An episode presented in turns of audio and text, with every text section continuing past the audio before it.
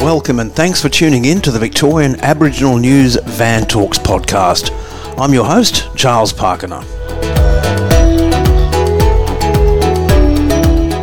Victorian Aboriginal News acknowledges and pays respect to traditional owners and custodians across Australia. We acknowledge the elders who have gone before, those who currently lead their communities, and those who will follow in years and generations to come. Throughout the referendum campaign last year, this podcast sought regularly to shed light on the murky waters of misinformation that was stirred up by elements of the conservative media, most frequently and notably those on Sky News. Our episodes of the podcast that focus on those issues can be found on the Victorian Aboriginal News website. And while I'd hoped that we had left the bulk of such behaviour behind us, this was pretty obviously a vain, if not naive, hope, I will admit that.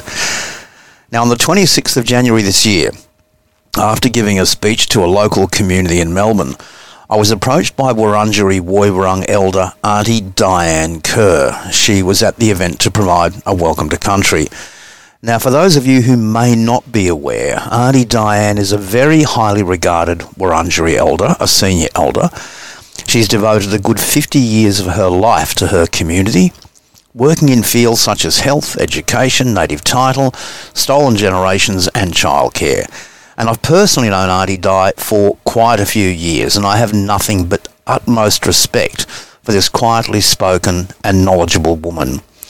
And when she spoke to me after the speech, during which I admit freely that I pointed out the absurd behaviour during the referendum campaign of certain Sky News commentators, Auntie Di made simple mention of the fact that Andrew Bolt had verbally attacked her during a recent broadcast.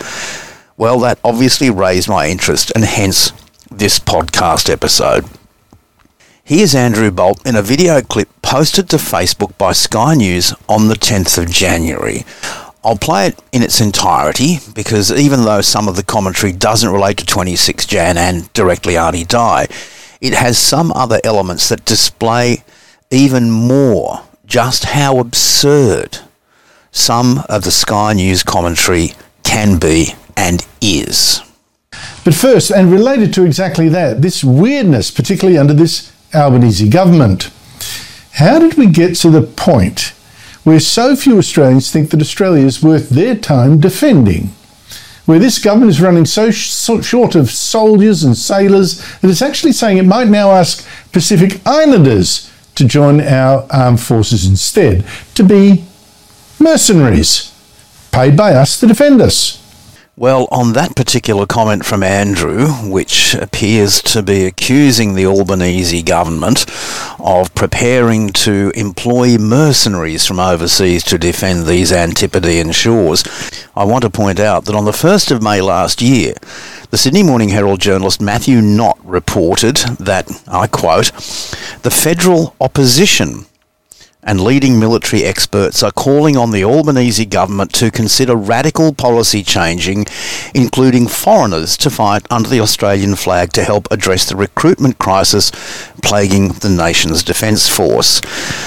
I'll just reiterate it was a call by the federal opposition and leading military experts. The report goes on to say that former senior defence officials have said that Pacific Islanders should be allowed to enlist in the Australian Defence Force and offered an accelerated pathway to Australian citizenship, while others said the offer should be extended to citizens from friendly nations such as New Zealand, Japan, the United States, and the United Kingdom. This seems to have the support of the opposition, with the same report from Matthew Knott in the Sydney Morning Herald, quoting opposition defence spokesperson Andrew Hastie as saying, I quote, with immigration about to increase, we should consider opening service in the ADF, the Australian Defence Force, as an accelerated pathway to citizenship. So it appears that accusing the Albanese government of this hiring of mercenaries, maybe Sky News, its researchers and commentators, should first of all do a quick search on Google and find out some of the foundation facts and, of course, truths. But every day another penny drops. Ah, you think that's why it's the trashing of Australia and its traditions. That explains it. And today I'll give you an incredible example. Just before we continue with Andrew Bolt's little tirade about 26th of January and Auntie Di and various other things, I just want to point out the absolute absurdity of this claim of Australian traditions being trashed. What are Australian traditions? Are they only those that have been introduced in the past 230 odd years since colonisation, invasion, settlement, whatever you want to call it? Or do we have a deeper, more meaningful and appropriate library and history of traditions?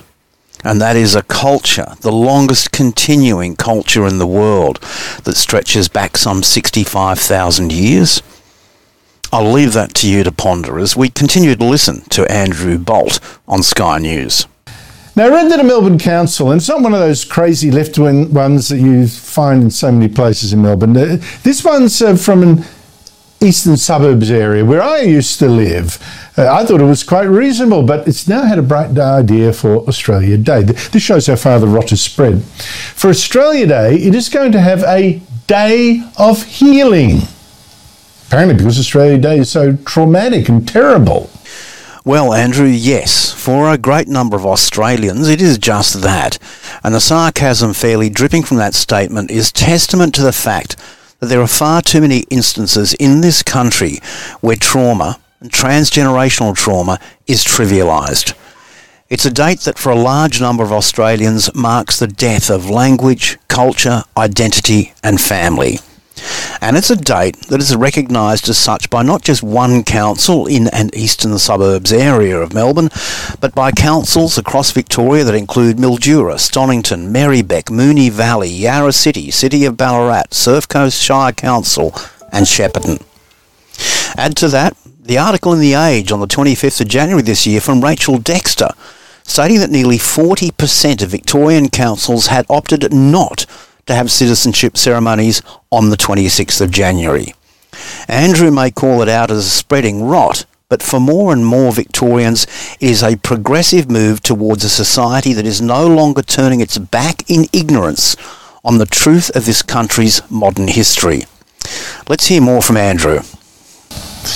It's a day of healing where you can hear the healing words of Professor Auntie Diane Kerr, who's a fellow at Melbourne's University, Melbourne University's Indigenous Knowledge Institute, and is helping this university's medical researchers. Just quickly here to clarify a bit of what I'm sure is unintentionally misleading information, the Melbourne University's Indigenous Knowledge Unit does not exist to help the university's medical researchers. It has a stated aim to advance research and education in Indigenous knowledge systems that the university's website correctly identifies as characteristically holistic, relational, and rooted in strong and continuing connection with the land, sky, and waters.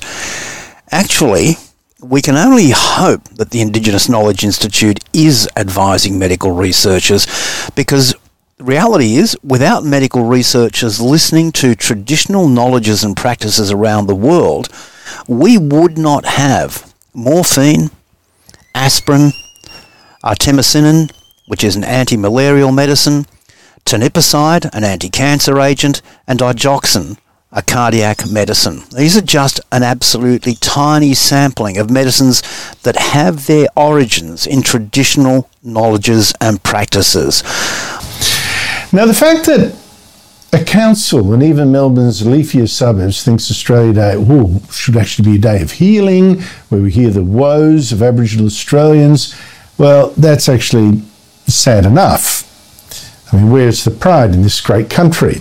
Once again, the trivialising of trauma is beyond reprehensible. Yet, as Andrew asked, where is the pride in this great country?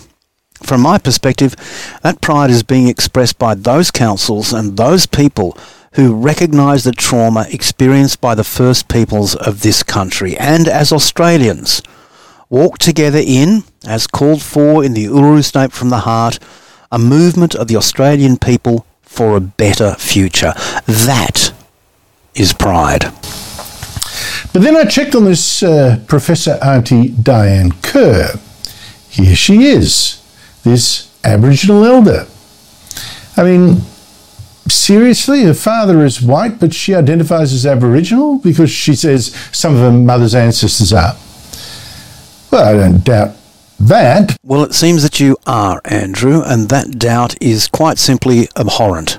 Yet it's a doubt that seemed never to have been given voice to Senator Jacinta Nampijinpa Price, whose father is also white.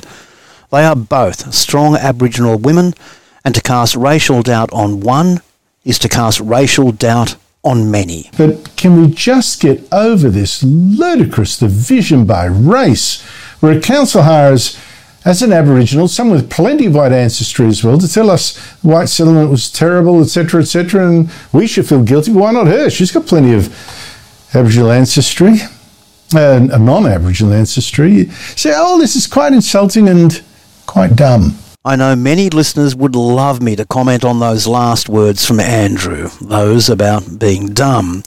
But let's not drag ourselves down to that level. What is insulting, though, is the question posed by Andrew can we just get over this ludicrous division by race?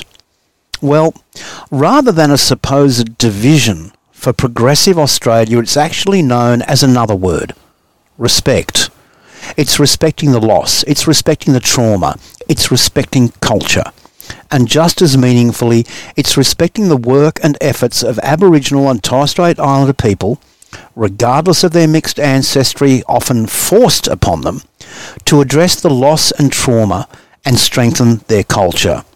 There's no division, Andrew, despite the voices of some radicals. And I point once again to that last sentence in the Uluru Statement from the Heart. We invite you to walk with us in a movement of the Australian people for a better future. There's no racial division in that. But unfortunately, the story gets even worse. Australia should be celebrating how rich it is, how healthy, how comfortable and peaceful life is here for so many people. Migrants from all over the world come here because of it.